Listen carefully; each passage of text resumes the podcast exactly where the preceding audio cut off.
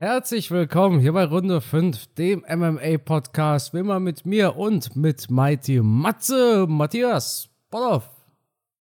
Hallo, herzlich willkommen. Ja, da sind wir wieder. Ne? Und was haben wir für eine aufregende UFC-Veranstaltung am Wochenende gehabt? Also ich war ja echt geflasht, ich war gehypt, ich habe richtig Spaß gehabt und schon am Sonntagmorgen habe ich gedacht, wie schön wäre es jetzt mit meinem guten Freund Carsten, Kampfgeist MMA, mich jetzt schon mit dir unterhalten zu dürfen. Also ich war ganz kurz davor zu sagen, ey Carsten, lass uns doch mal eine Sonntagsepisode aufnehmen. So gehypt war ich von diesem Event. Äh, es hätte, es hätte wahrscheinlich nicht mal geklappt, Matze. Ich habe nicht mal gelivestreamt, weil ich habe äh, die Grippe gehabt. Ne? Ah, und ja. ähm, habe dann auch irgendwann festgestellt, dass mein Geschmackssinn weg war. Oh, Also ich, ich, ich muss ja wirklich sagen, also das, das Schlimmste, wirklich, also äh, es war ja im Endeffekt so ein bisschen schlimmer, ein bisschen schlimmere Grippe, weißt du? Als ich dann keinen Mhm. Geschmackssinn mehr hatte, dachte ich mir schon, oh nee, habe hab ich es mir jetzt echt eingefangen? Habe ich jetzt wirklich, nach, nach drei Jahren danach habe ich es mir eingefangen. Und ähm, das war einer der Dinge, die, die mich einfach am meisten gemurkst haben, dass du nichts riechen und schmecken konntest. So absurd. Und äh, ja, äh, ich hatte gerade in der Nacht, weil ich stream ja meistens ähm, seit Oktober und mache ich das immer bei den Pay-per-Views. Und hatte ich auch echt Lust drauf, aber dann hast du halt diese Erkältungssymptome, Nase Mhm. läuft, Hals kratzt so ein bisschen, Schluckbeschwerden. Ja, ja. Nein, nee. Aber jetzt bin ich eigentlich wieder, wieder fit. Jetzt, ähm, das der, der Standardwitz, den, den man jetzt wahrscheinlich bringt, ist dieses, ähm, ich habe mir jetzt extra Gemüse gekauft, weil wenn ich, wenn ich gar nichts schmecke, dann kann ich auch Gemüse essen. Weißt du, was ich meine? ja, dann- natürlich, dann ist da eigentlich auch Wurst. Ja, ja. Ja, ich, ich brauche nur genug Vorstellungskraft, weißt du, was ich meine? Absolut. Also, hm, genau. Aber äh, UFC am Wochenende, ja, war wirklich geil. Ich muss aber zugeben, ich hatte aber trotzdem ein bisschen, ja, so, so, wow, wow, war es dann auch nicht. Ach komm. Ja, ja, Moment, Moment. außer, außer halt jetzt eben dieser letzte Fight. Okay. Aber auch da muss ich sagen, ich habe sogar, ich habe ja mein YouTube-Format, dieses finale Prognose, ne? Mhm. Und da habe ich um 21 Uhr noch ein Video gemacht. Da habe ich gesagt, O'Malley gewinnt es in der zweiten Runde durch K.O. Also für Ja, mich, für, für mich war die Überraschung nicht ganz so groß. Ja, Spaß. nee. Ja. Nein, Matthias, wir haben aber erstmal einen Chris Whiteman, über den wir uns hier abkotzen müssen. Äh, den hatten wir auf den Prelims. Ansonsten hatten wir noch ein paar solide Fights auf der Maincard. Jetzt fangen wir doch nicht mit O'Malley an, oder? Nein, außerdem wollen wir ja professionell, wie wir sind, unsere Zuhörer noch ein bisschen hinziehen, noch ein bisschen hinauszögern. Wir wollen die Spannung noch aufbauen und wir Mhm. wollen natürlich, dass ihr auch bis zum Ende hier dran bleibt. Deswegen seid euch sicher, wir werden erst zum Ende unseres Podcasts über O'Malley gegen Aljamain Sterling sprechen. Also ihr müsst schon ein bisschen dranbleiben oder sowas wie, früher hätte man gesagt, vorspulen. Das kann man doch immer noch. als es noch Videokassetten gab. Aber nennt man das jetzt immer noch so? Wie, wie, Vorspulen? wie, wie, soll man es denn sonst nennen, Matze? ja, deswegen frage ich dich ja. Du bist doch der junge Mensch. Ich Ja, bin der alte Sack. Ich würde sagen vorspulen. Ja, ja, klar, vorspulen. Krass, oder? Wie so manche Begriffe dann doch sich gefestigt haben und nicht mehr wegzudenken sind. Und irgendwann werde ich meiner Tochter erklären müssen, warum das Vorspulen heißt. Ja. Aber so wie die äh, Raute-Taste wurde ja ersetzt, ne? Vom Hashtag. Ach Aber so. wenn, wenn du das Symbol siehst, sagst du, das ist die Raute-Taste oder das Hashtag? Also ich meine, du, ich, ich, bei mir ist es noch eine Raute-Taste. aber du bist auch schon sehr viel im Internet unterwegs, ne? Also Ja, würde mich jetzt nicht wundern, wenn es für dich auch ein Hashtag wäre. Nicht so mein Ding. Also ich, ich, ich freue mich auf die Tage, wo ich meiner Tochter erzählen darf, was eine Videothek ist oder warum die Eisdiele Eisdiele heißt. Und das ist schon, äh, und warum das Vorspulen Vorspulen heißt. Aber egal. Wir wollen nicht abschweifen. Videothek kenne sogar noch ich. Ja. The World of Video. Das waren Zeiten. Ich durfte Ach. immer nur in den allerersten Raum, weil, ne, sobald es dann quasi weiterging, war der ab 18 Bereich. Ja. ja. Und Carsten, auch wenn ja. ich schon oft mit dem Thema angefangen habe, aber glaubst du es, dass ich mich noch an den Tag erinnern kann, ohne Scheiß jetzt, als ich in die Videothek gegangen bin und da die Videokassette mit UFC 1 stand? Ist doch geil, oder? Und ich habe diese Videokassette in die Hand genommen, also nicht die, die Kassette, die Hülle, habe mir das angeschaut und habe mir gedacht, boah, wie geil ist das denn? Da kämpfen die richtig? Ach, das ist ja krass. dann habe ich mir das Ding ausgeliehen und just an dem Tag war diese Liebe zur UFC war geboren und ich habe das in mich aufgesaugt. Und das Schlimme war ja, du hattest ja keine Informationen. Es gab ja kein Internet. Du hattest nur das, was auf der Videokassette war. Das hat mich so geflasht. Das Wahnsinn, Wahnsinn. Und jetzt. Aber das waren auch diese, diese verrückten Kämpfe, wie da so ein Royce Gracie mit seinen ja. 60 Kilo gegen so einen vollgestopften, ähm, ich weiß nicht, Ken Shamrock oder so gekämpft hat, weißt du? Ja, ja, ja. Das, da, da, das war ja noch die, der wilde Westen quasi. Da gab es keine Gewichtsklassen, sondern. Ja, ja. Es hat mich so fasziniert, rauszufinden, welche Kampfsportart ist denn jetzt die beste? Weil zu der Zeit gab es ja noch kein MMA. Ja. Sonst gab ja nur den Karatekämpfer, den Boxer, den Ringer. Aber MMA in der Form, wie wir das heute kennen, gab es nicht. Ja. Und wir als Kinder oder als Jugendliche, wir sind in, ich bin in meinen Taekwondo-Unterricht gegangen, in meinen Karate-Unterricht. Und da haben wir uns schon gefragt, ja, was ist denn jetzt besser? Judo oder Wing Chun oder Karate oder Taekwondo. Und das, das hat uns da schon beschäftigt und äh, ich fand das so faszinierend, also krass und dann auch Wahnsinn zu sehen, wie sich das bis zum heutigen Tag entwickelt hat, dass eine eigene Sportart daraus entstanden ist, nämlich MMA. Ach, krass, oder? Ach, geil. Oh, Deshalb lass uns über so. Kämpfe sprechen. Wenn, wenn du jetzt schon so angefixt bist, Matthias, dann lass uns über das vergangene Wochenende sprechen. Ja. Ja, UFC 292. Es waren überraschende Fights drauf. Es waren ähm, Fights drauf, die wir wahrscheinlich genauso erwartet haben.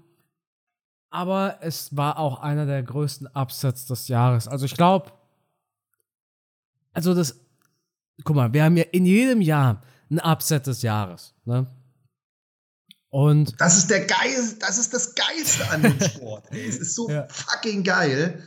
Ah, ich liebe das. Und wenn jetzt, also es gibt für mich nur zwei Dinge, die noch krasser wären als dieser O'Malley Sterling Upset. Das wäre zum einen, wenn Stipe gegen Jones gewinnt oder wenn Strickland gegen Adesanya gewinnen sollte. ja, das stimmt.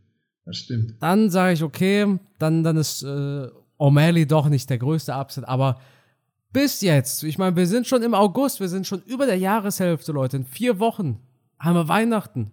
Also in äh, Monate. Vier, vier Wochen. Ja, vier Monate. Natürlich. Ähm, vier Monate. Äh, deshalb. Viele, viele Pay-Per-Views haben wir nicht mehr. Matze, Chris Wiseman gegen Brett Tavares.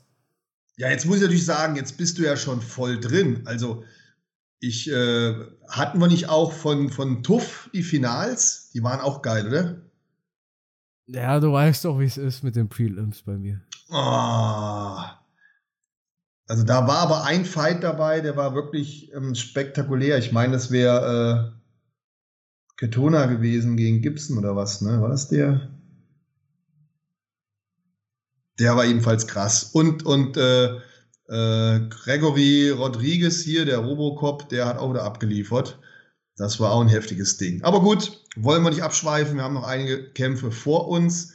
Deswegen komme ich zu deinem Liebling, zu deinem Chris, The Dogman, Whiteman. Ich muss, ich muss ja zugeben, Matthias, ich musste vorhin echt schmunzeln, weil ich habe vorhin ähm, so einen Beitrag von der UFC gesehen.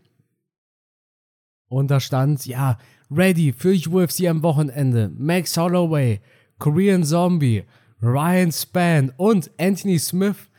Und ich musste wirklich kurz lachen, weil ich dachte mir, Mann, oh Mann, da haten wir in der letzten Episode Chris Whiteman so sehr ab. Und jetzt gibt es eine neue Episode und nachher kotze ich mich wahrscheinlich nochmal ab über Anthony Smith. Ja, also Anthony Smith ist wirklich Platz 1 der Fighter, die ich am wenigsten wahrscheinlich mag. Ich weiß nicht warum. Leute, ich weiß nicht warum. Wir müssten mal ins Runde 5 Archiv gehen und gucken, wo das angefangen hat bei Anthony Smith. Es hat aber sogar mit diesem Ryan Span Fight zu tun. Also darüber sprechen wir sowieso gleich. Sorry, Matze, Chris Whiteman, hast recht. Ja, also erstmal war ein spannender Kampf, würde ich sagen, oder? Es war ein Kampf. War ein, gut, war ein, war ein unterhaltsamer Kampf. Das muss man ja Chris Whiteman lassen. Aber ich finde, er hat schon ganz schön die Packung gekriegt, oder? Vor allem sein Bein. Das waren schon brutale Low Kicks, oder? Mhm. Brett Tavares, auch so ein unscheinbarer Typ, hat er nicht schon, ich glaube, 20 Kämpfe in der UFC? Oh, der ist schon richtig lange dabei. Ich glaube, der hat auch schon alle Top-Leute gekämpft, oder? Ja, ich weiß nicht, weil der hockt ja immer noch in den Prelims. Ja, aber soviel ich weiß, hat er schon gegen Adesanya gekämpft. Ähm, boah, und ansonsten, ja, gut, ansonsten weiß ich nicht. Ja, doch, der ist schon lange dabei. Also er ist auf alle Fälle kein schlechter. Mhm. Klar, der hat doch, der hat doch schon gegen, gegen Adesanya und Whittaker hat er doch schon alle gekämpft. Mhm.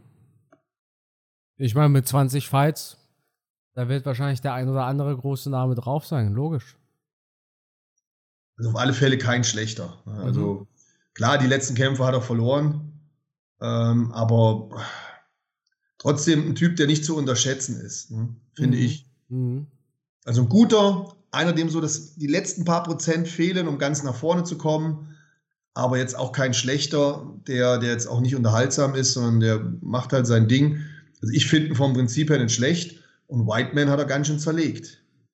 Hey, schau dir aber auch wirklich mal an, wenn du dir das mal anguckst. Der hat gekämpft gegen Joel Romero, Robert Whittaker, Adesanya, Duplessis und nur die Besten. Chris Whiteman. Ja. Und Chris Whiteman, ja. ja aber wie viele Low Kicks hat er abgeschossen? Alle. Alle, ja. Alle, ja. Der, der, der wollte einfach Whiteman zurück ins Krankenhaus schicken. Ja. Ich habe ähm, ah, eine geile, einen kleinen Fun Fact, eine tolle Story hier.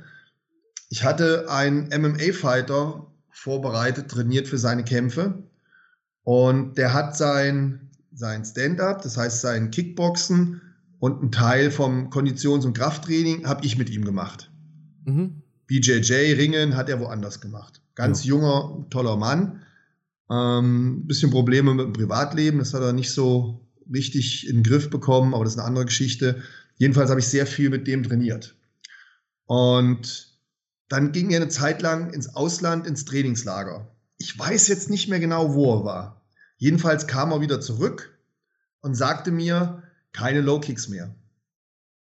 Okay. Da sage ich mir, wie, was, was? Ja, ähm, da im Trainingslager mit den ganzen Leuten, mit denen er trainiert hätte, der Head Coach hat gesagt, Low Kicks wären zu einfach zu kontern. Mhm. Und da habe ich gesagt, du, also ob ich jetzt einen Low Kick mache oder ich mache einen High Kick, der Konter für beide Kicks ist gleich. Aber wir haben aktuell eine Entwicklung, das ist jetzt zwei, zwei Jahre her, ne? maximal drei Jahre. Also vor der Corona-Zeit habe ich auch schon mit dem trainiert. Und da habe ich noch zu ihm gesagt, ich kann dir eins versichern, diese Low Kicks, die werden immer mehr eingesetzt werden. Ich sage, wir sehen es jetzt schon. Dann hatte ich zu ihm damals verschiedene Kämpfe aufgezählt, sage ich, wo immer mehr mit den Low Kicks gearbeitet wird. Das wird im Stand, wird das die Waffe Nummer eins in der Zukunft werden, weil es einfach effektiv ist, auch gegen, äh, gegen Ringer, gegen BJJ-Kämpfer, sage ich, gerade bei einem Ringer hochzukicken, sage ich, und was die Konter betrifft, ob ich jetzt hochkicke, tiefkicke, ne, wenn ich den Kick sehe, dann kann ich den immer gut kontern, sage ich. Das steht gar nicht zur Diskussion. Aber tu mir einen Gefallen, trainier weiter Low Kicks. Es wird sich ausbezahlt machen. Und ähm, ja, es hat mich viel über Überredungskunst gekostet, bis er dann auch wieder voll eingestiegen ist mit Low Kicks. Und man sieht es jetzt immer wieder in der UFC. dass wir aktuell auch viele Striker haben, die Titel innehaben, was ich auch sehr schön finde, da ich ja aus der, der Kickbox-Ecke komme. Ähm, aber man sieht es immer mehr, wie, wie essentiell diese Low-Kicks sind und dass die gefühlt auch immer mehr in den Kämpfen für Entscheidungen sorgen. Dir bewusst, dass Makachev der letzte Ringer ist, der ein Champion ist? Krass, oder? Ja. Also wir, wir durchlaufen immer solche Phasen in der UFC, wo du manchmal denkst, boah, den Ringern gehört die Welt, dann kippt das wieder, dann hast du auf einmal wieder Top Striker. Eine lange Zeit in der Anfangsphase der UFC hatten wir immer ähm, äh, BJJ-Kämpfer. Mhm. Also schon spannend, ne? wobei mittlerweile glaube ich, du musst überall gut sein. Naja, ich meine, guck dir Adesanya an, ne? Klar, der ist überall gut, aber er ist kein, kein Ringer. Auf gar keinen Nein, Fall. natürlich nicht. Natürlich, wie, wie gesagt, es freut mich ja. Es freut mich ja. Und natürlich wird jeder irgendwo seine Spezialität haben. Ähm, also, ich glaube, das Beste ist, wenn du eine Sache wirklich wie ein Weltmeister kannst. Ja. Entweder dein Striking Fall. oder dein Grappling oder Wrestling. Was nicht gut ist, dass du überall grundsolide bist. Damit wirst du irgendwie kein Champion. Wenn du alles so ein bisschen kannst, ja. Dann reicht du es. Du wirst ein guter Kämpfer, aber du ja. schaffst es, glaube ich, nicht zum Champion. Nee, ne? so ein Marvin Vettori halt, weißt du? Mhm. Reicht dann einfach nicht. Du brauchst wirklich deine Spezialität. Ist es das Striking? Ist es das Grappling? Der einzige, bei dem diese Regel nicht gilt, ist John Jones. Das muss man ihm halt auch wirklich lassen. Der Typ ist überall ein Weltmeister. Das ist, das ist das Verrückte. Jones ist ein Allrounder, aber der kann Striking so gut wie Adesanya, Wrestling so gut wie Mahachev. Äh, wisst ihr, was ich meine? Deswegen ist für mich John Jones auch der aktuell beste Fighter. Ja. Gut. Äh, Matthias, springen wir rüber. Ja, so, wie geht's denn jetzt weiter mit Chris Whiteman in seiner Karriere? Ja, pff. Dana White hat ihm nahegelegt, endlich aufzuhören. Ich hatte mal kurz rausgehört, er hätte schon wieder eine Knieverletzung. Ja, ich glaube, sein Meniskus. Aber das Problem ist, jetzt kommst du halt in diese Gebiete außerhalb der Top 15, ganz unten in den Prelims. Da kennen wir auch die Gegner gar nicht. Wir können jetzt gar nicht sagen, gegen wen Chris Whiteman kämpfen soll. Ich weiß nicht, weil ich. Aber der Bereich wird ja dann nicht weniger gefährlich, weil dann hast du irgendwelche jungen, aufstrebenden, brennenden, topfitte, unverletzte ja. Talente. Abus. Kann gegen Abus kämpfen. Ja, aber Abus würde den im Normalfall zerstören. Also, ja, aber, ja, aber das ist, das ist, aber das ist so der einzige Gegner, der mir jetzt einfällt. weißt du, was ich meine? Oder Bo Nickel. Wie wär's denn mit Bo Nickel? So hast Boah. du zwei Wrestler. Herr Bo Nickel würde den Chris Whiteman in der ersten Runde K.O. schlagen. ja, aber, ja, aber weißt du, äh, Matthias, das sind so die Fighter. Von diesen Positionen reden wir jetzt, die da gegen Chris Whiteman Ja, aber Bo Nickel und Abus, das sind für mich absolute Maschinen. Also viel Spaß, wenn Chris Whiteman sich mit denen auseinandersetzen will. Ja, ich, ich würde, ich würde, nein, nein, nein, ich würde das gar nicht mal so, so unterschreiben. Denn du musst das alles in Relation sehen. Verstehst du, was ich meine? Das heißt, ein Bo Nickel zerstört diesen Val, ich weiß nicht mehr, wie er, wie er heißt, oder ein Abus zerfegt das den Stolzfuß. Aber jetzt guck dir zum Beispiel Chris White mit seiner letzten Gegner an. Die sind ja alle auf einem ganz anderen Niveau als die Gegner von Abus, außer Strickland jetzt, oder als die Gegner von Bo Nickel. Ne, also, das ist ganz, ganz essentiell. Bo Nickel gewinnt viel eindeutiger und es sieht viel mehr mit Leichtigkeit aus als bei Chris Whiteman. Beziehungsweise Chris Whiteman gewinnt ja gar nicht, gewinnt ja gar nicht die Kämpfe. Aber die Competition von Chris Whiteman ist trotzdem auf einem ganz, ganz, ganz anderen Niveau. Muss man auch ah. dazu sagen. Ja, und das, das sage ich als zertifizierter Whiteman-Hater. Ähm, ja. Ich glaube nicht, dass Bo Nickel zum Beispiel oder Abus dann leichten Spaziergang hätten. Hm. Leicht, leicht ist natürlich vielleicht etwas übertrieben, aber ich, ich wäre der festen Überzeugung, dass sowohl Abus als auch Bo Nickel einen Chris Whiteman schlagen würde. Ich glaube, es ist durch mit Whiteman. Hat sich einfach erledigt. Das, das, kriegst du jetzt auch aus dem Kopf auch nicht mehr raus, die ganzen Niederlagen. Ja, aber ich dachte, er ist der perfekte Gegner für Adesanya. ja, nee, ist klar. Ja. ja. Schade Schokolade. Matze, Chito Vera jabbt sich hier zum Sieg gegen Pedro Munoz. Jabbt sich ja oder, oder kämpft sich ja schon fast zu, zu einem Titelkampf mit, mit, naja, mit dieser Performance. Ist doch eher gewagt. Aber Chito Vera gewinnt gegen Pedro Munoz in einem, in einem soliden Fight. Stand-up only, was wir hier gesehen haben. Wie fandest du ihn? Du bist doch ein Kickbox-Fan. Die ersten beiden Runden habe ich nicht so überzeugt. Ja, den, den Sieg kann man an ihn geben, aber also so, so völlig begeistert hat er mich nicht. Also er hätte für meinen Geschmack schon etwas dominanter abliefern müssen, um ganz sicher den nächsten Titelfight zu haben. Er hat halt das Glück, dass Sean O'Malley offensichtlich Bock auf ihn hat. Ja, hat er wirklich Glück. Und ähm, wie heißt der, wie heißt der Trainingspartner, der Freund von Sterling? Dwalischwili. Dwalischwili, der natürlich eine ganz andere Kategorie ist, ein ganz anderer Gegner ist, der vom Stil her für Sean O'Malley natürlich schon unangenehm zu fighten ist. Ähm, daher denke ich, dass er die Grundlage von dem Beef nutzen wird und erst gegen Vera kämpft. Also da erst nochmal die Kohle mitnimmt, weil er vermutet, dass der leichtere Gegner für ihn und er kann gutes Geld machen, der Story wegen.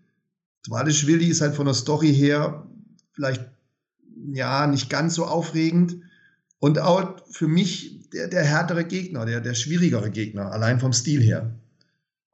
Genauso wie Sehudo. Sehudo ist ein cleverer Hund. Boah, ich wüsste nicht, auf wen ich da tippen soll. Ich denke eher auf Sehudo dann. Wenn du jetzt von welchem Kampf ausgehst? Sehudo gegen O'Malley und ja. Dwalischwili gegen O'Malley? Oder wie? Also würde jetzt Cerudo gegen, gegen O'Malley kämpfen. Ja. Ich wüsste nicht, ob ich da so locker auf Sean O'Malley setzen würde. Hast du, da, da gab es SMS von Cejudo an Sterling, einen Tag vor dem Event. Und Cejudo cool. hat ihn genau vor diesen Momenten gewarnt, die dann im Käfig passiert sind. Das ist verrückt. Ja, Wahnsinn.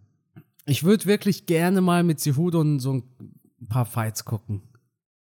Und, und der erklärt dir dann ganz genau, was da passiert. Weißt du, was ich meine? Ich halte den für, für echt clever. Ich halte, ihn für, ich halte ihn für einen super Trainer. Ja. Ich halte ihn für, für einen super Kampfsportler. Und Respekt an Sterling, dass er Cejudo geschlagen hat. Das kann man ihm nicht wegnehmen. Aber das war halt auch nach einer sehr langen Pause. Und man hat gesehen, im Laufe des Kampfes wurde Henry immer stärker für meinen Geschmack. Und ich bin jetzt schon gehypt, wie sein nächster Kampf aussehen Aber wird. Ja, ja. Ob der sich steigert nochmal. Und der, also ich, ich würde es gerne sehen gegen Sean O'Malley. Aber ist dir mal was aufgefallen? Hm? Wir waren hier bei Chito Vera gegen Pedro Munoz und jetzt sprechen wir darüber, wer hat die besten Chancen gegen Sean O'Malley zu gewinnen. Dazu kommen ja. wir doch erst gleich. Dazu kommen wir erst gleich. Ja, ja, ich bin, ach, krass, ja. tut mir leid, ich bin so unprofessionell. Ja, ich dachte, die Leute sollen vorspulen. ja, ja, du hast ja recht. Mein Fehler. Ähm, ja, das, das meinte ich auch. Die Fights, du hast dich halt wirklich von einer Decision zur nächsten so ein bisschen gehangelt. Mhm. Ne? Und du hattest dann halt das Main Event mit dem Finish. Okay, aber die Fights davor fand ich ein bisschen zäh. Mario Bautista gegen Damone Blackshare. Bin ich auch nicht aufgesprungen vom Stuhl, aber ich, ich war auch tatsächlich, muss ich zugeben, sehr müde. muss ich, ich muss zugeben, vor allem diesmal habe ich nicht gestreamt und da, da habe ich schon echt ein bisschen mit der Müdigkeit gekämpft. Mhm. Ian Gary gegen Neil Magny. 30 zu 24. Was ist das für eine asoziale Scorecard eigentlich? Das heißt, da hat einer wirklich, ein Judge gab da dreimal eine 10 zu 8 Runde. Ian Gary gewinnt gegen einen einbeinigen Neil Magny. Hat da wirklich Bäume gefällt mit diesen Leg Kicks. Ian Gary hatte auch im Kampf nicht genug und hat einen Mittelfinger nach dem anderen rausgehauen. Ich glaube, drei Stück eine gute Performance, aber ja, irgendwie. Also, guck mal, das Problem ist, ich will sagen, eine gute Performance, aber da muss noch ein bisschen mehr kommen. Und jetzt denkt sich der ein oder andere, hä? Der Typ hat 30 zu 24 gewonnen. Was soll denn dann noch kommen? Aber Neil Magny hat wie viele Tage gehabt, sich auf diesen Kampf vorzubereiten? Zehn? Und Ian Gary hat sich ja auf einen Knockout-Artist eingestellt. Also, na, ich bin nicht ganz überzeugt. Also, ich bin überzeugt. Ich mag Ian Gary, ich mag sein, sein Trash-Talk und so, aber na, verstehst du, was ich meine? Ja, wenn wir jetzt böse wären, könnten wir sagen, äh, so, ein, so ein Gilbert Burns hat es in der ersten Runde beendet. So ein Rachmanov hat es in der zweiten Runde beendet. Und Ian Gary hat halt es nicht beenden können. Er musste halt über die Zeit gehen, wenn wir jetzt böse wären. Wenn wir natürlich äh, Gary-Fans sind, dann würden wir sagen, boah, was für eine Dominanz, ja. wie hat der den Blatt gemacht? Ja. Ich, bin, ich bin hin und her gerissen, hat hier einen super Fight abgeliefert und natürlich ist es nicht so einfach, jemanden auszunocken. Er hat auch seine Mätzchen gemacht, ein bisschen Schauspielerei. Der, der Neil Magny lag ja dann auch am Boden. Dann ist er natürlich stehen geblieben, hat ihn wieder hochkommen lassen. Ähm, vielleicht hätte er, wenn er mehr Risiko hätte gehen wollen, den auch komplett da beenden können in der äh, zweiten oder dritten Runde. Er hat halt seine Mätzchen gemacht, seine Spielchen gemacht. Das mit dem Stinkefinger finde ich halt dann nicht so toll. Äh, naja, gut. Ähm, nichtsdestotrotz, auf alle Fälle ein Charaktertyp, jemand, der polarisiert jemand, der mich dann zu nötigt, auch beim nächsten Fight von ihm auf alle Fälle wieder einzuschalten. Ja. Das hast du gut gesagt. Ja, er macht es schon richtig. Also was, was das Der sorgt für Emotionen. Also, betrifft, also ne? lieber, lieber sitzt du da und denkst so, boah, Ian Gary, du scheiß Ehre, ich hasse dich anstatt bei Mario Bautista denkst du dir, ja, komm, man ist in der Kampf jetzt vorbei, komm hier, ich will jetzt den nächsten Kampf sehen. Weißt verstehst du, was ich ja. meine? Ja, das ist halt, er, er, man merkt halt schon, er hat so ein bisschen Problem. Connor als Vorbild. Ja, aber. Und bei Connor, Connor will ja jeder sehen. Die einen wollen sehen, wie er aufs Maul kriegt, die anderen wollen sehen, wie er gewinnt, aber jeder will ihn sehen. Ja, das, ich meine, das Asozialste ist ja, dass er sogar noch abliefert. Ja, das heißt, er beleidigt Neil Magny, er mobbt Neil Magny. Und dann zeigt er noch diesen Mittelfinger, aber er liefert ab. Das ist ja noch, das ist ja noch viel schlimmer. Weil du kannst ja nicht mal was gegen ihn sagen, weil er redet viel Müll, aber er liefert ab. Oder um es wie McGregor zu sagen, I back it up. Ja, ja, letztendlich letztendlich wollen wir ja so Typen haben, über die wir uns so richtig auslassen können im Podcast. Das ist ja auch gleich Anthony Smith, ich freue mich schon drauf.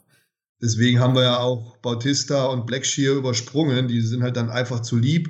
Und so ein Ian Gary, der polarisiert natürlich, auch wenn du dann hörst, ist da was dran an der Story? In irgendeiner Kneipe, da hat er erst nochmal eine Trainingseinheit eingelegt, so ein Scheiß. Im Vorfeld, davor, ja, ja, ja, ja. Ja in, der irischen, in der irischen Kneipe in Boston hat er dann einfach so ein Open Workout gemacht. Also krass, also ja. Eigentlich ähm, schon ein geiler Typ, ja. Ähm, muss man halt, wie gesagt, die, die Stinkefinger-Nummer, die hätte halt nicht sein müssen. Ansonsten Trash Talk kann er ja machen, das finde ich in Ordnung. Ähm, Aber der Mittelfinger geht zu weit. Naja, dann. Aber das, ah ja, das, es ist halt eher so dieses, er vermöbelt ihn schon, wie so, wie so, das, das ist so die Sache. Ich denke mir, Trash Talk und so ist geil, aber ja. du verprügelst den Typen doch schon. Und hätte er diesen Kampf nicht angenommen, wärst du heute ohne Gegner da. Sei doch ja. mal ein bisschen dankbar. Wobei Neil Magny das mit Sicherheit nicht aus sozialen Gründen gemacht hat, sondern weil man ihm gutes Geld angeboten ja, hat. Aber, aber nichtsdestotrotz hast du vollkommen recht. Er ist eingesprungen, er hat den Kampf angenommen. Das heißt ja zumindest, er hat Eier. Da, da, das, das, das, wissen wir von Neil Magny. Das, da zweifelt genau. auch. Also an Neil Magnys Bestückung Absolut. zweifelt keiner. Ein harter Hund und äh, ich glaube, der ist auch ganz in Ordnung. Und wie Ian Gary ist, das, das wissen wir halt noch nicht. Ne? Der ist halt jetzt mehr oder weniger frisch im Business. Er haut tierisch auf die Kacke. Wie gesagt, das richtige Vorbild hat er ja. Und allein der Fakt, dass so viele jetzt über ihn sprechen, gibt ihm ja irgendwo recht, dass er auf ja. dem richtigen Weg ist. Er hat jetzt auch schon alle herausgefordert, einen Shimaev und weiß der Teufel was und jeden putzt er weg und alle schlägt er. Ja, ich, ich denke, wenn wir zusammen mit dem in der Eisdiele sitzen und einen Milchshake trinken, dann ist er vielleicht ein ganz anderer Typ. Aber jetzt macht er halt sein Ding, er macht sein Programm, er macht seine Show und ich denke, wir sind uns einer Meinung. Wir brennen alle darauf, dass wir den Typen wiedersehen. Und die einen von uns wollen sehen, wie er aufs Fressbrett kriegt. Und alle anderen wollen sehen, ist da jetzt wirklich so viel dahinter? Ist er vielleicht wirklich der beste Striker, den wir aktuell in der UFC haben? wer, wer, wer, hat das denn, wer hat das denn behauptet? Hat er das denn selber mal erzählt? Der beste Striker, den wir in der UFC haben? Im, im Welterweight, wer der beste so, Striker ja, hat. Welterweight, erzählt, ne? ja. Ich wollte sagen, in, den wir in der UFC haben, also. Also noch ist Tony Ferguson Teil des UFC-Kaders, ja? Absolut, ja. Ja. Ja, äh, sprechen wir über den nächsten Fight. Co-Main-Event. Matthias, ey, ey, 296 Treffer zu 29 Treffer. Das hört sich illegal an. Ja, als, als ob ich das nicht angucken dürfte, weil das da irgendwie was Verbotenes ist. 296 Total Strikes zu 29. Treffer. Also wir reden hier nicht von versuchten Treffern, sondern wir reden hier wirklich von, von Treffern. Während Amanda Lemos pro Minute ungefähr 1,2 Treffer landete, waren das bei äh, Whaley Zhang einfach zehnmal so viel. Das ist verrückt. Sogar mehr, weil, naja, Lemos hat in 25 Minuten 29 Treffer gelandet und Whaley Zhang 296. Das ist verrückt. Das ist ein Mismatch gewesen und das war eine eine pure Dominanz von Whaley Zhang, wie man sie halt auch kennt. So ein bisschen hatte das ja was von Volkanovski gegen Brian Ortega. Und zwar, der Champion benutzt seinen Gegner da als Boxsack und plötzlich gibt es diesen Submission-Ansatz, wo man sich denkt, wow, wow, wow, was passiert hier gerade? Und dann kommt er aber aus der Submission raus und dann geht es weiter mit der Boxsack-Einheit. Oder, Matthias? Ja, wobei ich möchte jetzt Lemos ein klein bisschen auch jetzt nicht komplett abfrühstücken. Ähm, Im Stand hat sie ansatzweise ein, zwei Mal gut gekontert. Da ist schon ein, zwei Mal die Rechte durchgekommen. Aber Wiley hat sich dann jedes Mal entschieden, den Kampf doch schnell auf den Boden zu bringen. Und da war es natürlich extrem dominant. Ne? Außer vielleicht in der Anfangsphase wo da die Chance bestand von, von einem Würgegriff. Aber ansonsten war das schon eine sehr dominante Performance und auch gut an den, an den Kampfplan gehalten, nicht zu lange im Stand zu bleiben, eine gute Mischung aus Standkampf und Bodenkampf. Aber man hat gesehen, dass Amanda Lemos schon harte Hände schlagen kann. Nur Wiley hat es einfach zu clever gemacht, war einfach dann in den richtigen Momenten absolut drin im Kampf und hat hier halt dominant abgeliefert. Tolle Kämpferin. Ja, auf jeden Fall. So, Dolle. Main Event. Aljamain Sterling gegen Sean O'Malley. Ich muss ja jetzt, ich muss ja, guck mal, wir sind hier ja unter uns. Ja. Im, Podcast, da sind wir ja eher, eher nur so diese, dieser harte Kern, ja. Ich habe natürlich diese Final, diese finale Prognose, zweite Runde Knockout, durchaus auch gesagt, weil ich wusste, das ist eine Prognose, die wird ein bisschen anecken. Bei mir ist eine Sache aufgefallen. Wenn du, du musst einfach, um ein paar Kommentare zu kriegen und sowas bringt, ich, ich frage mich nicht, warum sowas bringt, auch mehr Klicks. Du musst manchmal Dinge sagen, die die Leute bewusst ärgern. Ja, du ähm, Carsten, ich bin voll bei dir und ich habe ja auch schon öfters in dem Podcast gesagt, allein um dich zu ärgern, ne, sage ich jetzt, der gewinnt so und so. Ne? Ja. Und deshalb, ich habe, ich war, ich, es gibt diesen YouTuber MMA-Guru in, in England, der kommt aus England, aber der macht wahnsinnig viele Klicks. Der kam aus dem Nichts und der hat keine schöne Optik, keine schöne Aufmachung von seinen Videos, aber mhm. er sagt, er hat gute Inhalte, plus ab und zu hat er einfach Aussagen, da regt sich jeder Mensch drüber auf, was er sagt. Und er wird teilweise in seinen Kommentaren beleidigt und so, aber der ist erfolgreich, das hat Erfolg. Deshalb, ich weiß nicht, ob ich, ich weiß nicht, ob ich äh, sagen werde, dass Strickland gegen Adesanya gewinnt, weil es gibt den schmalen Grad zwischen, das ist eine provokante Aussage und die Leute denken, du hast kein Gehirn. Aber ich werde auf jeden Fall, glaube ich, Oliveira äh, als Favorit ins Rennen schicken im Oktober gegen Makachev. Und meine Prognose mit O'Malley, zweite Runde Knockout, war jetzt so rein, wenn du das jetzt irgendwie so rein sportlich betrachtest, war das natürlich eigentlich Quatsch. Nein. Aber nein, doch, doch, Moment. Moment. Nein, nein, nein, nein, nein, nein. Also, Matthias, du hast ja einen der besten Bantamweights aller Zeiten in Sterling. Aber für mich waren zwei Gründe ausschlaggebend, wieso ich sage, äh, O'Malley gewinnt. Das war Punkt 1. Vor drei Monaten im Mai hat Sterling erst gegen Cejudo gekämpft und Sterling wurde reingezwungen in diesen Fight. Und Punkt 2, so absurd es klingt, ey, ich bin echt der Letzte, der hier irgendwie so esoterisch angehaucht ist oder so, ja. Aber dieser ganze Aufbau des Kampfes, diese ganze Fight Week, alles, es war einfach der Moment von Sean O'Malley gekommen. Weißt du, was ich meine? Du mhm. hast, du hast es war, es war einfach Schicksal, dass McGregor gegen Aldo gewinnt. Und genauso war es auch, dass ein O'Malley hier gegen Sterling gewinnt. Ich denke, im Nachhinein ist egal wie, Ster Sterling musste einfach sein Gürtel hier an dem Abend gegen O'Malley verlieren. Ähm, das klingt jetzt halt so nach MMA-Romantik, aber manchmal hast du einfach diese Momente.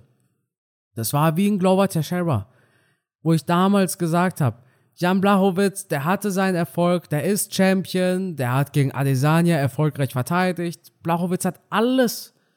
Dem geht's gut. Jetzt ist der Moment von Glover Teixeira, wo der halt mit 42 Jahren nochmal der Champion werden muss.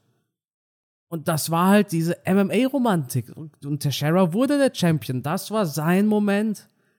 Das war jetzt einfach O'Marys Moment.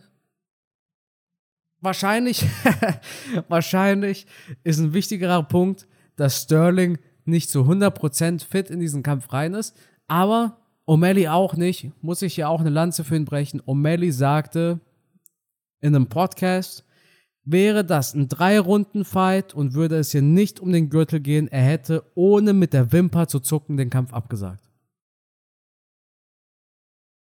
Ja, das finde ich schon, das finde ich schon spektakulär und es zeigt mal wieder zum einen, was das für ein harter Sport ist und dass wir halt nie wirklich hinter die Kulissen gucken können. Ich hatte auch den Eindruck, ohne Scheiß jetzt, und Melly hat es dann später im Interview, glaube ich, auch nochmal gesagt. Ich habe ihn gesehen und dachte mir, leck mich am Arsch, ist der aufgeregt. Ja, ja, auch, auch, weil er ja sechs Wochen lang nicht grappeln konnte. Mhm. Der sagte auch, er sagte im Podcast sowas von wegen, ey, ich gehe da ohne Grappling in einen Kampf gegen Aljamain Sterling. Mit den, gegen den Wrestler. Weißt du, was ich meine?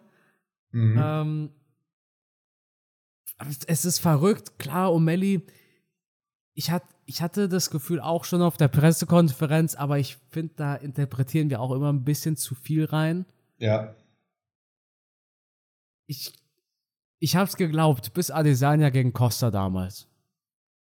Da war ich mir so sicher, Paulo Costa, der nimmt jetzt Adesanya auseinander, weil der hat dieses Mindgame gewonnen. Und seitdem scheiße ich auf sowas, weil Adesanya hat mir gezeigt, nein, das war alles nur ein bisschen Quatsch mit Soße. Na, pass mal auf, ich, ich glaube aber schon, dass, dass du ja auch das, dieses sogenannte Mind Game unter Umständen schon mal gewinnst im Vorfeld. Aber wenn dann der Fight beginnt und du psychologisch vielleicht eine, einen guten Start hast, die ersten Treffer landest, dann kann ich das auch immens pushen. Das habe ich, das habe ich in meinen Kämpfen auch schon gehabt, dass ich wirklich Pippi in der Hose hatte und dachte mir, scheiße. Äh, und der andere war so cool und so dominant und, ähm, und dann ging der Kampf los und ich habe am Anfang ein, zwei Treffer landen können. Und dann dachte ich mir, guck mal, du, der, der ist doch nicht so geil, der ist doch nicht so toll. Ne? Und dann kam das wie so, eine, wie so eine innere Explosion über mich. Und dann konnte ich auf einmal Fähigkeiten abrufen, wo ich vor zwei Minuten davor noch gar nicht dran gedacht habe. Und es ist halt, es kann in so einem Kampf so schnell kippen. Ähm, es ist unheimlich schwer, da in den, in den Kämpfern zu lesen. Und selbst wenn einer mal Angst hat und eingeschüchtert ist, das kann, wie gesagt, schnell wieder zum Bumerang werden. Und wenn du dich dann zu sicher fühlst, vielleicht trägt es dann dazu bei, dass du zum Beispiel in so ein Konter reinläufst, was jetzt nicht auf Sterling oder Aldo zutrifft, aber auch in der Vergangenheit haben wir sowas ja schon erlebt, dass sich Kämpfer einfach zu sicher waren ne, und deswegen dann verloren haben. Ich habe nur hier wieder mal gesehen, wie hart diese Sportart ist und wie wenig wir eigentlich doch mitbekommen und ich, wie gerne ich doch Mäuschen spielen möchte. Weil beide haben ja anscheinend ein Problem gehabt in der Vorbereitung, beide verletzt. Und jetzt habe ich äh, letztens hier wieder von Corey Sandhagen gehört. Der ist ja auch so verletzt in den Kampf reingegangen, ne? Weißt du, was das Problem auch ist? Dass wir jetzt zum Beispiel bei Sean O'Malley sagen, wow, guck mal, diese Mentalität, ne? Ich meine, wow, krass, sechs Wochen ohne Grappling, aber er sagt einen Kampf gegen einen so starken Wrestler nicht ab. Wow. Mhm. Aber dann haben wir einen TJ Dillashaw, der eigentlich mit einer ähnlichen Voraussetzung in diesen Sterling-Fight reingegangen ist, der im Nachhinein gesagt hat, wenn er nur ein Prozent Chance sieht, gegen Sterling zu gewinnen, dann nimmt er diesen Kampf, dann nimmt er diese Chance, der Champion zu werden. Ja, da haben wir ja damals diskutiert. Und ich habe mich richtig abgekotzt über, über Dillashaw. Genau, und ich habe gesagt, nein, Carsten, ich würde es genauso machen. Ja, aber weißt du, was mein Problem ist? Ich finde es bei O'Malley finde ich es gut. Bei Dillashaw habe ich mich aufgeregt, weil Dillashaw war der einarmige Bandit. Der konnte ja gar nichts machen.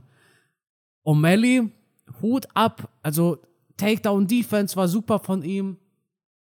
Sah super aus, super. Also ich.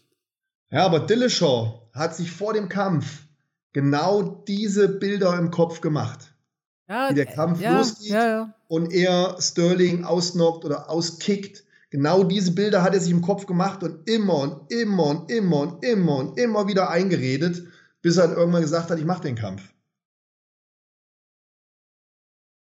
Aber Matthias, mich würde es jetzt mal so interessieren, wie war so deine Reaktion? Du saßt da vom Fernseher, hast dir gedacht, bist du aufgesprungen, jetzt mal ehrlich?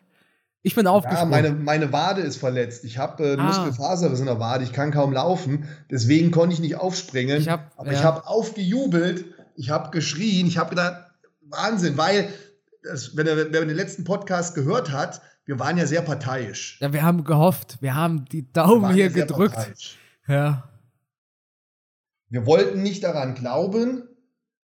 Auf der anderen Seite wusste ich, wenn Sean O'Malley diesen Kampf gewinnt, dann kann das nur so ein spektakulärer Knockout sein, oder?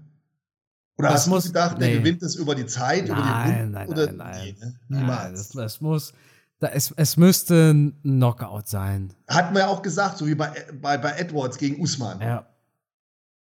So ein Ding, wo du, ne, genau das haben wir ja gesagt, nur mit so einem Ding kann der gewinnen. Diese, diese kleine prozentige Chance. Ansonsten haben wir schon gesagt, Aljamain Sterling ist der komplettere Kämpfer und hat natürlich auch die bessere Competition in der Vergangenheit gehabt, auch wenn seine Gegner, ja, wie Stille Show halt verletzt waren, aber auch so jemanden wie Henry Cejudo musste halt erstmal schlagen, ganz klar. Ja, wie geht's jetzt weiter im, im Bantamweight? Eljo Sterling, und das regt mich wiederum auf, ja. Der, jetzt will er ein Rematch gegen O'Malley 2024. Aber weißt du, was mich so aufregt dabei? Sein Freund Merab Dvalishvili, der hätte doch schon vor Ewigkeiten um den Gürtel kämpfen können. Ja. Der muss jetzt noch länger warten. Also ich glaube, ich glaube, wir sehen hier vielleicht einer der größten von Friends zu, von Freunden zu Feinden, ja. Wenn Merab genug gewartet hat, wenn er sagt, Aljamain Sterling, jetzt kämpfe ich gegen dich. Das wäre auch verrückt, oder? Aber ich, ich persönlich hätte lieber Sterling jetzt im Featherweight gesehen gegen den Sieger aus unserem kommenden Main Event. Darüber sprechen wir gleich. Ich bin mal gespannt, wie lange diese Freundschaft noch, noch hält. Oh ja, ne? oh ja. Wie stark das die Freundschaft belastet, weil die trainieren ja auch zusammen. Und ich. Denkst klar, du, denkst du, die wissen auch, wer von beiden gewinnen würde? Ich kann es mir schon vorstellen. Also untereinander, glaubst du, die machen schon mal so ein, zwei Runden? natürlich. Ernst, natürlich. er, aber, aber wirklich, als würden sie nicht, nicht nur hartes Sparring, sondern als ob die wirklich einen Kampf simulieren? Ja, das ist halt immer schwer zu sagen, aber du willst dich ja selbst fordern, du willst deinen Gegner Ja. fordern und das Training wird ja dann am Ende auch nur so super effektiv, Ja, ja. wenn du halt mal die Grenzen so ein bisschen auslotest. Also ich denke schon, dass die wissen, ich meine, klar, ein reeller Kampf ist immer noch mal was anderes, keine Frage, aber man kann schon so ein bisschen ausloten so ein bisschen Gefühl dafür entwickeln, könnte ich den schaffen, kann ich ihn nicht schaffen? Hm, schwierig. Also ich habe auch mal einen Freund gehabt, mit dem ich jahrelang zusammen trainiert habe, der dann irgendwann auf die Idee kam, wir müssten jetzt austragen, wer von uns beiden der Bessere ist. Und dann gab es dann tatsächlich diesen Fight, obwohl wir eng befreundet waren. Äh, mittlerweile hatte er dann seine Kampfsportschule, ich hatte meine Kampfsportschule, aber er hat nicht locker gelassen. Er wollte unbedingt sich den Namen machen und haben wir gegeneinander gekämpft, obwohl ich hunderte Runden Sparring schon mit ihm gemacht habe, hunderte Stunden Training schon mit ihm gemacht habe. Der Kampf war dann nochmal was anderes, aber ich war mir eigentlich sicher, ich würde ihn besiegen. ja. Aber anscheinend war er sich ja auch so sicher, sonst hätte er ja nicht so sehr diesen Kampf gewollt. Ja. Und dann haben wir gekämpft, ich habe gewonnen. Ich glaube, es war ein Titel um die Hessenmeisterschaft oder so, ich bin mir nicht mehr sicher. Das ist natürlich jetzt schon über 25 Jahre her. Ähm, und dann gab es nochmal einen Rückkampf, den habe ich übrigens auch gewonnen. Ja, hast du ihm, hast, äh, ihm seine Lektion erteilt. Ja, was heißt Lektion erteilt? Das Ja. Witzige ist, wir sind bis heute noch befreundet, aber wir haben nie darüber gesprochen. Echt? Hast du nie gesagt, du, Michi, ich hab, du weißt doch, wie das Training abgelaufen ist. Warum wolltest du kämpfen? Aber vielleicht auch genau deshalb. Ja, mein Gott, ist ja jetzt Amateur-Scheiße gewesen und Spaß. Ja, und, aber es ist doch, es ist eine geile Story. So eine saugeile Ja. Story. Ja, auf jeden Fall. Ja, Wie gesagt, wir haben äh, ja, bis heute sind wir noch befreundet miteinander, haben noch miteinander zu tun. Ähm, ja, klar, gehört auch ein bisschen Glück dazu. Ne? War vielleicht mein Tag oder mein Abend. Eine Ist Abende. so. Ja. Matthias, ich würde sagen, schließen wir ab mit UFC 292, denn wir haben noch eine wirklich. Hast du dir mal diese Fight Night hier angeguckt? Ganz ehrlich, Carsten, nein. Okay, jetzt, jetzt, jetzt, jetzt halt dich fest, okay? Also, wir haben einmal Song Woo Choi gegen Jano Ehrens. Ehrens, den kennen wir natürlich. Ehrens in Deutschland hat er gekämpft. Habe ich auch schon kämpfen sehen. Ja, Ich weiß nur nicht, ich glaube, ich habe ihn bei der NFC gesehen. Ja, ja, ne? genau, kann gut sein. Wir haben Tyler Santos gegen Aaron Blanchfield. Die sind auch beide echt gut. Das ist ein brutaler Frauenkampf. Also wirklich, Tyler Santos, die fast gegen Valentina gewonnen hat, die da sehr gut aussah, gegen Aaron Blanchfield, eine der besten weiblichen Talente seit ganz langer Zeit. 24 Jahre, hat jetzt zuletzt gegen Andrade gewonnen. Dann haben wir Alex Caceres, kennst du wahrscheinlich wegen seiner afro Bruce Leroy, ja, Gegen- allein wegen seiner Frisur. Ich, ich liebe den Typen. Ähm, ja, gefühlt kämpft er ja auch andauernd. Ne? Ja, hat 21 Siege, 13 Niederlagen. Er trifft auf Giga Chikadze. Das wird ein richtig geiler Kampf im Stand, wobei äh, Caceres, den darf man nicht unterschätzen, der ist auch gar nicht schlecht am Boden. Also Ja, wenn er clever ist, vermeidet er den Kampf im Stand und holt das Ding auf den Boden. Ja. Und dann Ryan Spann gegen den außerordentlich sympathischen Anthony Smith. Und natürlich Main Event Korean Zombie gegen Max Holloway. Und das Ganze Samstag ab 14 Uhr. Ja, das begeistert mich jetzt nicht, da muss ich noch arbeiten. Ähm, haha. Ja, ich spüre die Schadenfreude bis hierhin. Das tut mir ja so leid, Matthias. Ja. Zur Strafe werde ich an dem Tag nicht auf Instagram mir dein Profil anschauen. Lieber, mach, mach, geh nicht. Geh auch nicht auf YouTube, geh nirgendwo hin. Nein, ich werde nichts von dir angucken an dem Tag. Ich würde auch gar nicht die Apps öffnen, Matthias. Auch Auf, das auf nicht. eigene Gefahr. Auf eigene Ich gar Gefahr. nichts machen. Ich werde dich auch auf, auf WhatsApp blockieren. Ja, ja, das ist, äh, Weil sperr meine kommt wahrscheinlich Nummer. so ein Haha, Shansung Jung hat gewonnen und so 50.000 Lachsmilies. Und dann mache So. ich die WhatsApp auf und ah, Boah, hast du gesehen, wie Holloway ausgenockt wurde? genau. genau sowas. Ja, super solide Fightcard. Also liest sich ja fast schon besser als UFC 293, abseits vom Main. Äh, über Anthony Smith, ich habe gerade eben noch mal äh, nachgeschaut. Ja, er sagte tatsächlich über Ryan Spann, he will be my bitch forever. Äh, Holloway gegen Korean Zombie, das, ja, das ist doch eigentlich so ein Ding, Matthias. Da sind wir uns doch alle einig. Ein absolutes Mismatch und wahrscheinlich wird der Korean Zombie als Boxsack benutzt. Ich hoffe nicht. Ich hoffe, es wird ein kompetitiver Fight, aber ich hoffe natürlich auch, so ehrlich bin ich, dass Holloway da als Sieger rausgeht, oder? Es wäre auf alle Fälle eine Überraschung, wenn Korean Zombie gewinnt. Die Frage ist halt, was motiviert beide Kämpfer? Ne? Ähm, Korean Zombie, klar, er muss halt Geld verdienen, er muss ja Kämpfe machen, aber er hat ja nun klar und deutlich gesehen, dass gegen Alexander Wolkanowski ähm, er in diesem Leben wahrscheinlich keine Chance mehr haben wird. Und Max Holloway hat das Problem, er hätte eine Chance gegen Wolkanowski, aber wer will das noch sehen? Nach drei Kämpfen. Ja. Absolut. Eigentlich keiner, ne? Nee, weil Volkanowski aber auch zu gut war. Ja. Volkanowski hat auch keinen Bock mehr drauf, ne? Da, dann sich im Training vorzubereiten ähm, auf einen Typen, gegen den du schon dreimal gekämpft hast, boah, das ist schon, das ist schon äh, vom Kopf her schwer. Ja. Also ganz, ganz blöde Situation. Deswegen hat man hier halt den, den Kampf so zusammengebaut mit zwei wirklich guten Kämpfern, keine Frage. Aber wohin geht halt die Reise von beiden? ne? Was, was können sie damit erreichen? Äh, Korean Zombie kommt aus der Niederlage mit äh, Volkanowski, ist jetzt glaube ich auch schon wieder ewig her, ne? Boah, ich weiß nicht, im Juli? Nicht dieses Jahr, sondern letztes Jahr. Letztes Jahr, letztes Jahr irgendwann war das. Das ist auch schon über ein Jahr her, dass der hat jetzt auch längere Zeit nicht gekämpft. Und Holloway ist eigentlich schon jemand, der immer sehr aktiv ist, der auch eigentlich immer kämpfen will und der natürlich auch jeden Gegner irgendwo mitnimmt. Der, Ja. und hat ja auch jetzt letztens gegen Arnold Allen gezeigt, auf was für einem Level er ist, dass er halt auch Niederlagen wegstecken kann. Er hat äh, Rodriguez geschlagen, äh, er hat ja alle weggeputzt, alle, alle. Nur Volkanowski, der ist ihm halt ein Dorn im Auge. Das ist natürlich die Scheiße.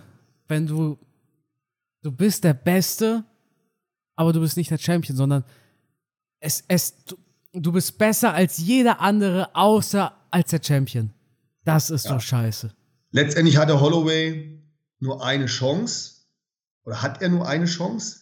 Er hofft wahrscheinlich tagtäglich darauf, dass Alexander Volkanowski doch irgendwann mal einen Kampf verliert.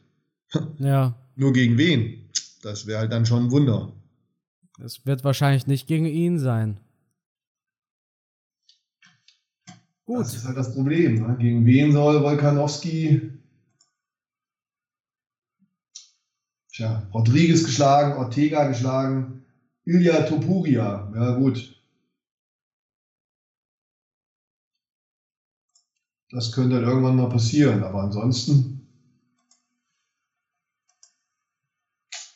schwierig, schwierig. Gut, Matthias. Dann würde ich sagen, freuen wir uns auf Samstag. Also ich zumindest. Du freust dich eher auf Samstagabend. Ähm, wird eine geile Fight Night. Ja. Ich bedanke mich wie immer bei dir fürs Dabeisein und das äh, Schlusswort, das gehört natürlich trotzdem noch dir. Boah, mir fällt halt gar nichts ein zum Schlusswort. Ich musste ja schon so viele Schlusswörter mir ausdenken. Aber diesmal stehe ich echt auf dem Schlauch. Hm. Also bleibt mir nichts zu sagen, außer vielen Dank wie immer für euren Support. Vielen Dank fürs Zuhören. Ich hoffe, wir haben euch gut unterhalten. Ich hoffe, wir haben nicht zu viel Blödsinn geredet. Ansonsten müsst ihr definitiv nächste Woche wieder einschalten und dann bemühen wir uns, noch unglaublich blödere Sachen zu erzählen. Wir geben uns auf alle Fälle Mühe. War schön, dass ihr wieder dabei seid, äh, dabei gewesen seid. Bleibt gesund und ja, bis zum nächsten Mal. Ciao.